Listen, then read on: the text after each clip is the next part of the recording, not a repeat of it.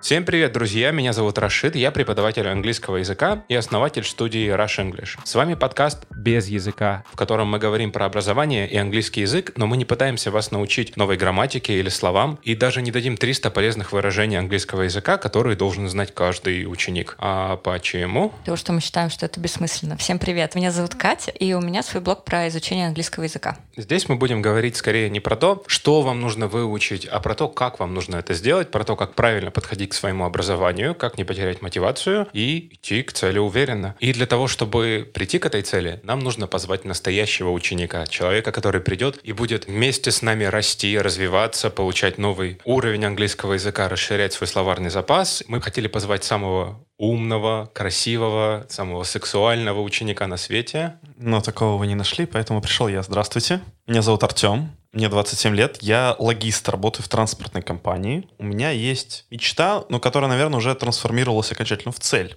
Переехать за рубеж и продолжать работу там. Полноценный переезд. Сейчас я думаю в сторону Европы. Для этого мне нужно доучить, дошлифовать свой текущий уровень английского языка, но я хочу это делать самостоятельно. Артем, а что значит дошлифовать свой уровень английского языка? У меня есть какой-то определенный уровень, наверное, даже не самый плохой. То есть я могу изъясняться, меня понимают, я понимаю, о чем идет диалог. В принципе, мне этого хватает в повседневной жизни, в рабочей жизни и в путешествиях. Но я хочу, чтобы мой уровень позволял мне на профессиональном уровне общаться с будущими работодателями, с будущими работниками и начать изучение уже следующего языка, то есть местного, куда я буду переезжать. Ну, это очень здорово, что ты решил переезжать. Тебе для этого, конечно же, нужно сдавать экзамен. Я не знаю, может быть, есть какие-то страны, которые принимают без экзамена на ВНЖ? Принимают там, может, много кто, но надо Артему просто будет поверить на слово, что он так хорошо говорит по-английски, а это мало кто делает. Даже если принимает страна, то не будет принимать работодатель. Особенно, если он меня никогда не видел. Да, и, скорее всего, услышит и увидит он тебя по зуму, где тебе нужно будет сразу же блистать стать. С плохим интернетом я буду пиксельным лицом. Давайте сначала разберемся, о чем наш подкаст. Артем к нам пришел для того, чтобы мы ему помогли и рассказали ему, как эффективно выучить английский язык для того, чтобы уехать за рубеж. Для того, чтобы понять это, мы будем рассказывать Артему про какую-то узкую тему, связанную с изучением английского языка. И для того, чтобы сформулировать эту узкую тему, в начале каждого подкаста у нас будет рубрика, которая называется «Угнать за 30 секунд». За 30 секунд мы пытаемся сформулировать решение проблемы, которой нам приходит Артем каждый раз, или мы вытаскиваем у него эту проблему. 30 секунд будет у меня, и 30 секунд будет у Кати задачи. И вам, уважаемые слушатели, решать, кто справился со своей задачей лучше, кто лучше рассказал. Пишите об этом в комментариях на всех платформах, на которых вы слушаете наш подкаст, или в нашем телеграм-канале «Проучи». Ссылочка будет в описании. Итак, давайте я еще раз сформулирую вопрос тогда для вас. Как выучить и можно ли вообще выучить английский язык на хороший уровень вообще без преподавателя? Поехали. Три, два, один.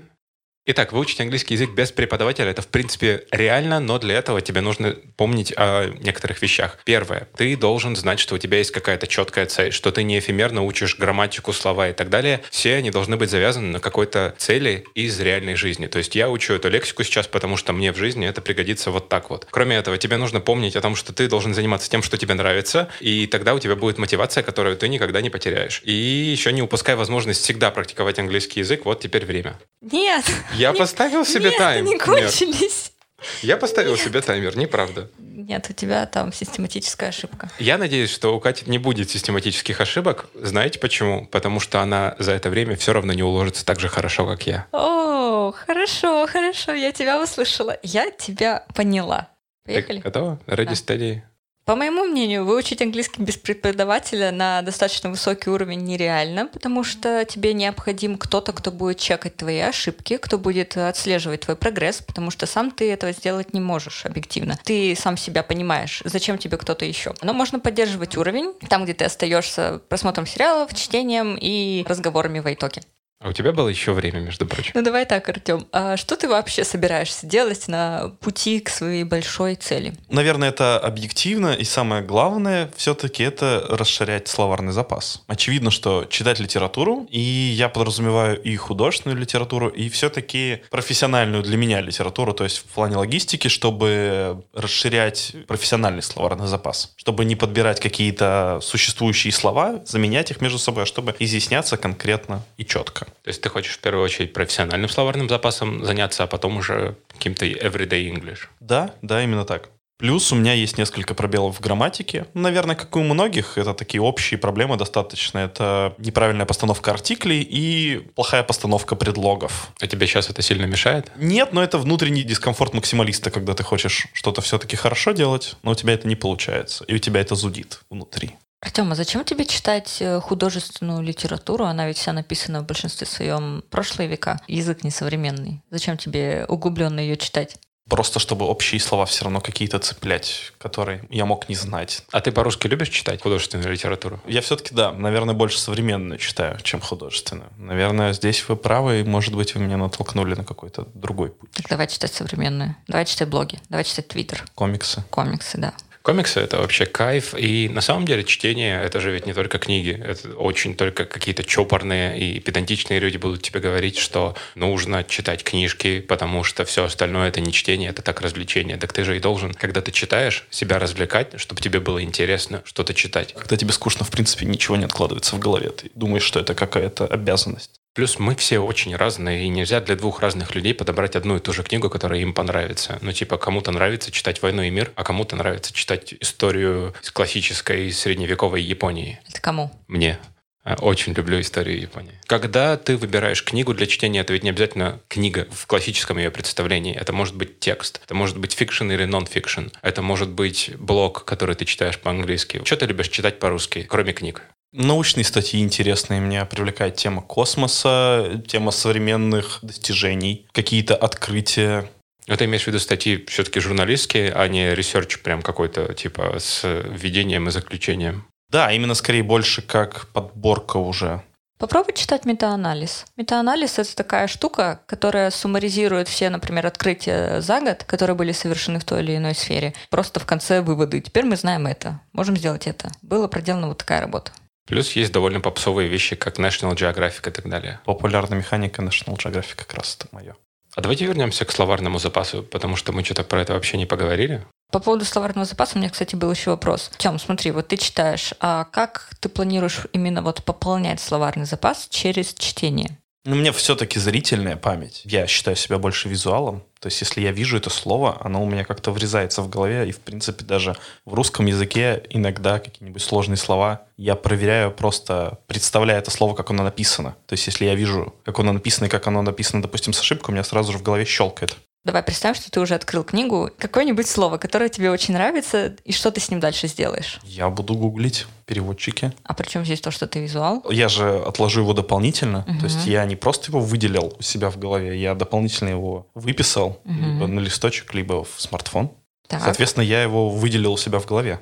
Во-первых, то, как ты читаешь, и то, как ты учишь новые слова, это две разные вещи. Ты можешь читать, потому что тебе нравится читать. И ты просто прочел главу, тебе понравилось ее содержание, тебе нравится какой-то харизматичный персонаж, тебе наплевать, какими словами они говорят, потому что ты понимаешь общую канву. С другой же стороны, ты можешь смотреть на текст как на кладезь новых слов. И тогда ты будешь читать этот текст и цеплять оттуда вот эти самые слова про то, что ты сказал про перевод. Но это всего лишь десятая часть от того, что можно реально сделать с новым словом.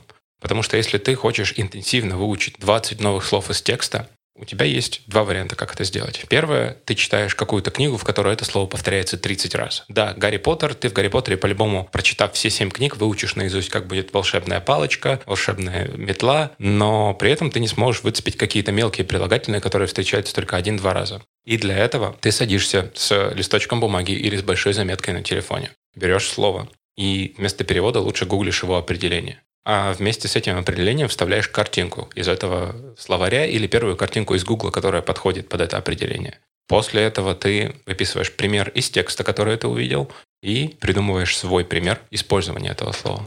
Еще в идеале будет, если ты, например, кому-нибудь запишешь аудиосообщение с э, тем словом, которое ты узнал. Это активизирует не только твою визуальную память, не только то, что ты можешь писать это слово или набирать его на телефоне, а также то, что ты его можешь говорить. А в принципе цель изучения языка — это говорение именно. А в большинстве приложений с заметками сейчас есть возможность добавлять голосовухи. Звучит очень интересно, на самом деле. Я никогда об этом не задумывался. Мне кажется, это звучит ужасно скучно, прости меня, пожалуйста. Потому что это очень долгая и кропотливая работа. Но тут есть один такой небольшой камень в огород этого метода. То, что ты не можешь так целую книжку прочитать, получить и удовольствие, и пополнить словарный запас. Ну да, я и хотел сказать, что фактически для тебя книжка обнуляется. В принципе, весь сюжет, все герои и все фактически смотришь как на нейтральный текст и просто ищешь в нем слова. Поэтому, возвращаясь к предыдущему разговору о том, что читать можно все, что угодно, ты можешь брать какой-то научный текст и из него цеплять слова. Или по твоей работе ты логист, договор с клиентом, в котором куча вашей лексики есть который у вас переведен на английский язык. Взять типовой договор у какой-то крупной американской, британской, европейской логистической компании и попереводить его. Скучно, но зато новых слов кучу нацепляешь. Ну да, тем более там, в принципе, описаны самые часто встречающиеся моменты, которые могут происходить в нашей работе. Плюс формальная лексика очень сильно понадобится тебе на экзамене, возвращаясь к нему снова. Слушай, а раз ты хочешь читать, ты можешь и посмотреть, что ты хочешь. Как современный человек любой, я смотрю YouTube. Прямые трансляции, просто записи. И я смотрю их в оригинале, и, в принципе, для меня более чем все понятно. Особенно, наверное, современная всякая лексика, плюс всякие жаргонизмы, я смотрю в основном это, но, наверное, хочется и фильмы смотреть, потому что там более часто встречающиеся слова, наверное, все-таки есть. Не только те специализированные слова в видео, а какие-то тематики, которые я смотрю, допустим. То есть ты имеешь в виду что-то более разговорное? Что-то более общее, да. А вот ты как смотришь? Просто берешь, включаешь на фон и делаешь что-то свои дела? На Ютубе, наверное, да. То есть я либо в пути, когда просто иду куда-то, я включаю фоном себе все в наушники и иду. Либо выполняю какую-нибудь скучную рутинную работу, там, перебирание бумаг, или приготовление еды. Но мне хочется на самом деле и смотреть фильмы все-таки, потому что я все равно почему-то никогда не могу вступить на этот путь просмотра фильмов в оригинале. Может быть, хотя бы с субтитрами. А почему не можешь? Какой-то, может быть, подсознательный страх, потому что пару раз я пытался, но, может быть, и была обстановка не та тот experience, который я получал, был менее ожидаемого. Слушай, ну ведь надо же выбирать еще подходящий уровень, чтобы тебе было по-любому понятно, о чем они говорят, либо что-то, что ты уже смотрел по-русски, и потом по-английски смотришь, и кайфово и понятно, потому что ты знаешь фильм наизусть. Да, как у меня было с криминальным чтивом где-то в классе в десятом школы. Или это что-то, что очень низкого уровня язык, где все понятно в любом случае, потому что там действие простое. Ты смотрел порно по-английски когда-нибудь? Просто если порно не перематывать, а смотреть начало то вначале они обычно то, в принципе, вы можете сразу лексику какую? Сантехника, как чистить бассейн. Семейные отношения. Это intermediate лексика так Это прям pre-intermediate хороший, там же да. степ. То есть, да. в принципе, можно порно разбить от начального уровня до среднего и до профессионального. Профессиональное порно — это прям круто. Это, наверное, где химическая лаборатория. Или космические какие-нибудь исследования. Ладно, мы это потом решим. Давайте записывать дальше. Поэтому мы можем не спеша двигаться к следующим твоим болям. Но это больше уже всеми любимая, в кавычках, грамматика. Это артикли и предлоги. Как вот мне с этим разобраться? Слушай, ну если вкратце, это фигня забей. Но я чувствую, что тебе от этого некомфортно. Расскажи, почему. Мой внутренний перфекционист кричит «стоп». Я хочу все-таки, чтобы люди не содрогались в лице, когда видят, когда конкретно иногда получается ересь из моих уст. Ты когда слышишь, когда какой-нибудь молодой человек или девушка из э, Средней Азии приезжают к нам и говорят что-либо тебе на рынке, когда ты у них фруктики покупаешь, тебя передергивает это? Ну, типа косячат с падежами, да. например. Безусловно, внутри я передергиваюсь. В принципе, понятие слова ассимиляция подразумевает в себе принятие не только культуры той страны или того региона, куда ты въезжаешь, но также и языка. Я все равно человек, который хочет, чтобы максимально было комфортно другим, в моем обществе в том числе, от моих действий, в том числе от моей речи. Ты когда-нибудь слышал ребят, у которых хороший уровень русского языка, американцев, там, канадцев? Есть чувак на ютубе, Джастин, он канадец. У него очень хороший русский язык, но он часто может ошибаться с падежами или ударением, или произношением каких-то букв, звуков. Все-таки хочется стремиться к максимальному уровню их, чтобы хотя бы сам себя поправляя, вот в моем лице, например, если ты начал неправильно, сам себя поправил, слушатель твой будет еще с большим уважением к тебе относиться. Из-за того, что ты не просто приехал и диктуешь свои правила, а ты пытаешься максимально подстроиться под общество, которое тебя принимает.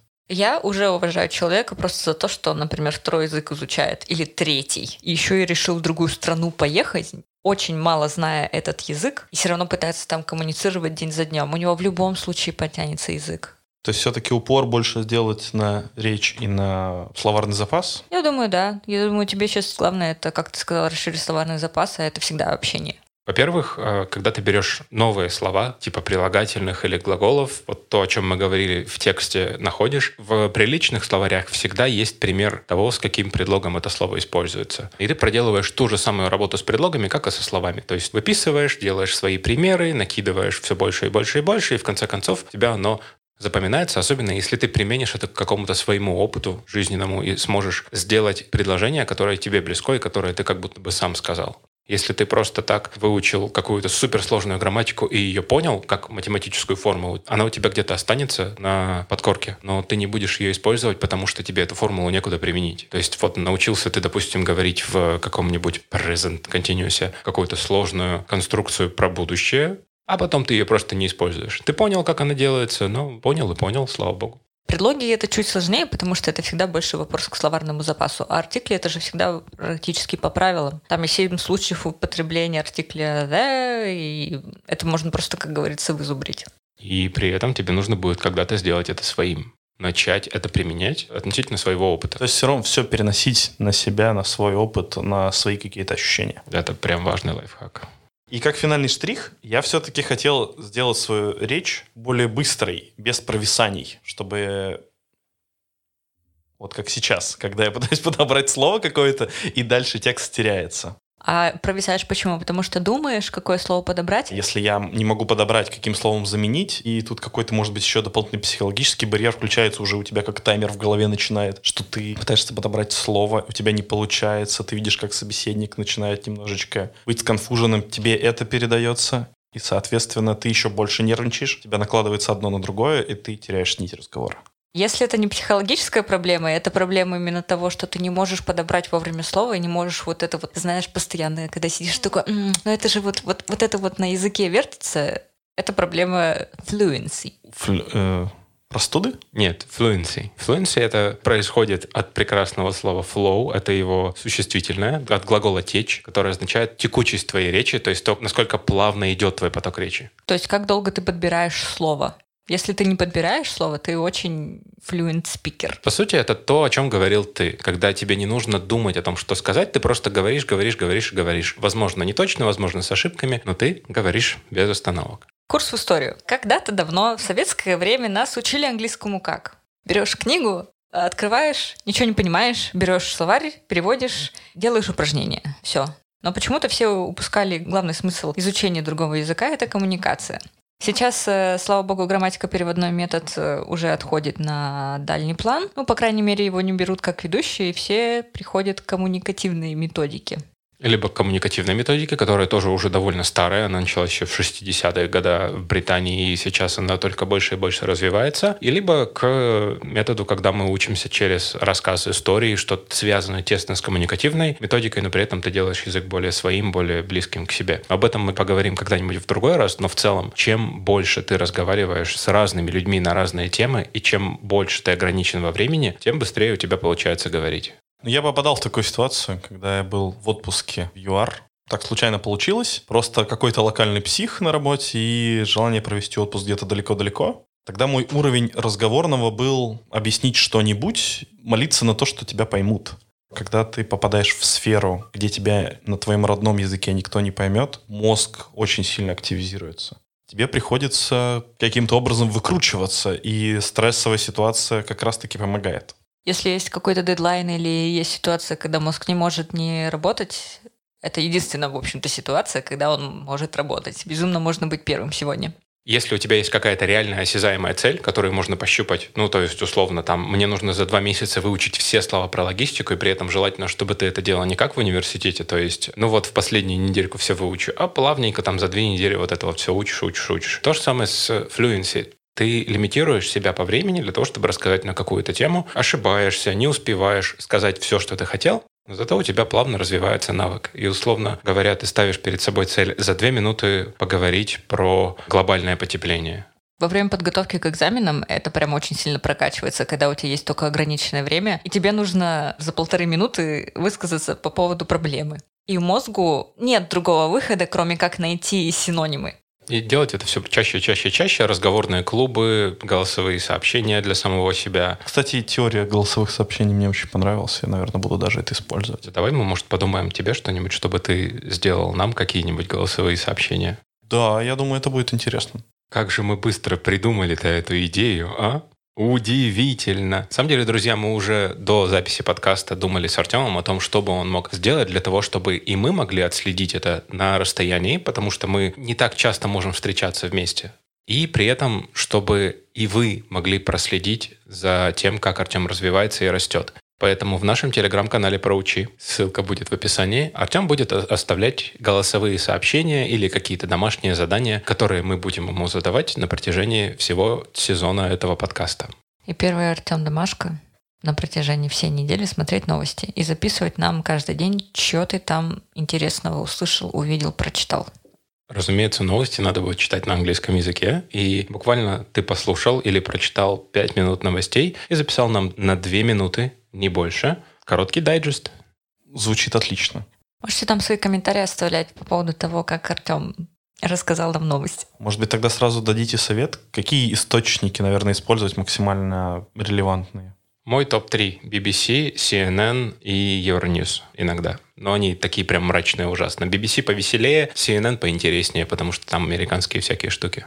Мне нравится BBC, чисто из-за того, что это британский английский. Плюс у меня какая-то фича стоит в Гугле. Я когда открываю типа домашнюю страницу, мне выдают новости. Половина из них на английском языке. Например, сейчас у меня открыто про Майли Сайрус, про то, что Линдеман э, группа распались. И еще что-то. Так я узнаю интересные для меня новости. Говоря про интересные для тебя новости, если ты что-то любишь читать по-русски, ты всегда можешь найти это же по-английски, потому что там в других странах живут точно такие же люди, как здесь, и эти люди, их интересует примерно то же самое, что и нас. Вы столько говорили про экзамены, что у меня в принципе возникает вопрос про какого-то формат экзамена, который даст тебе условный там сертификат, бумажку, которую ты можешь поместить в резюме, которую ты можешь предъявить при зачислении на работу. Продолжая твою аллегорию. Английский язык для тебя это автомобиль, на котором ты въедешь в другую страну. Мы с Катей механики этого прекрасного транспортного средства. А экзамен — это последний поворот, который тебе нужно пройти, прежде чем ты будешь готов финишировать. Смотри, есть такая штука, как Кембридж, которые, в принципе, создали все самое лучшее, что есть в преподавании, это создали они. Если вы думаете, что вы создали что-то новенькое, скорее всего, это тоже уже было сделано лет 15 назад Кембриджем в каком-нибудь учебнике. Да, и мы, конечно же, ужасно уважаем мнение Кембриджа как одного из главных институтов английского языка. Ни в коем случае не умаляем достижения других преподавателей, которые нашли какую-то интересную фишку. Просто Кембридж сейчас — это международный стандарт. Они умеют мерить английский язык лучше лучше всех, ну или, по крайней мере, популярнее всех, так, чтобы каждый работодатель принимал их оценочное суждение по поводу твоего английского языка. Вот, и у них есть разные типы экзаменов. Первое — это экзамены типа FCE, CAE, CPE, которые даются один раз на всю жизнь. Их называют бессрочными.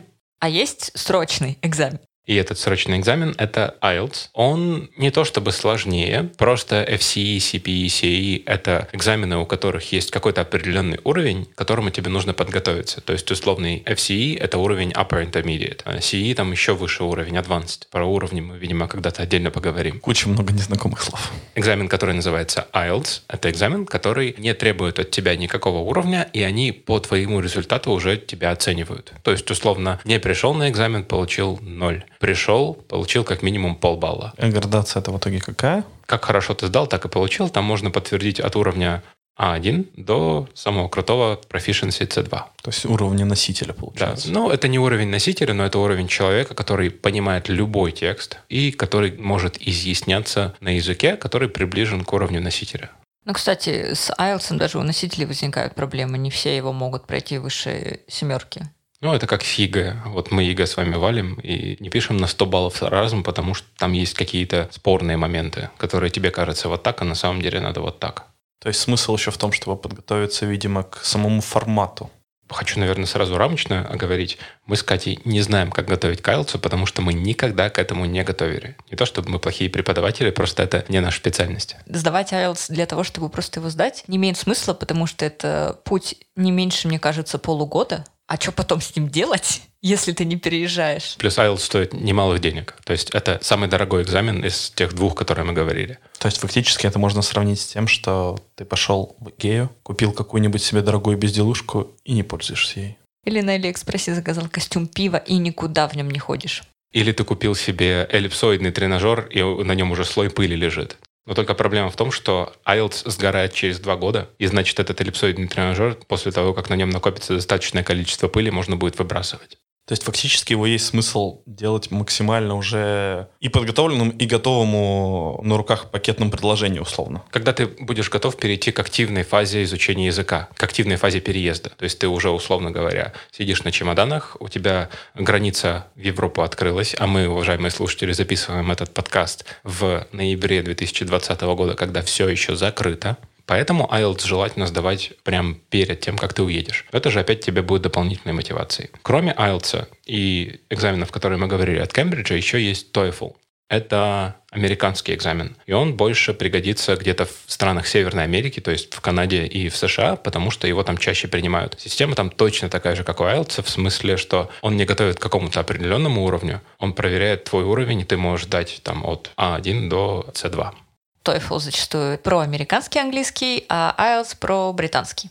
Мы не будем готовить тебя к экзамену, но мы очень хотим, чтобы твой уровень соответствовал уровню экзамена для того, чтобы тебе нужно было просто выучить формат. Поэтому я думаю, что цель нашего сезона — это чтобы ты, Артем, был уверен в своем уровне языка, допустим, upper intermediate. Спасибо большое, дорогие зрители, что выслушали этот подкаст, что познакомились с нами. Мы вас познакомили с Артемом. Артем, мы очень рады тебя видеть и очень рады, что ты согласился на эту авантюру. Онлайн-дневник, аудиодневник твоего обучения, в котором не только мы, но и наши слушатели смогут проследить за тем, как ты растешь, развиваешься и приходишь к своей цели. Мы надеемся, дорогие слушатели, что вы также будете развиваться в течение нашего подкаста. Поэтому подписывайтесь на наши соцсети, на все, которые вы найдете в описании. И пишите комментарии нам в Телеграме и на всех площадках, на которых вы нас слышите. Обязательно ставьте свою оценку в приложениях, в которых вы слушаете подкасты. Это поможет нам для того, чтобы продвигать нашу историю и помогать Артему быть более замотивированным к тому, чтобы уехать в Европу, а нам, чтобы мы могли эффективнее тебя преподавать. И мы очень ценим, что вы нас слушали. Услышимся в следующий раз. Всем пока-пока. Пока.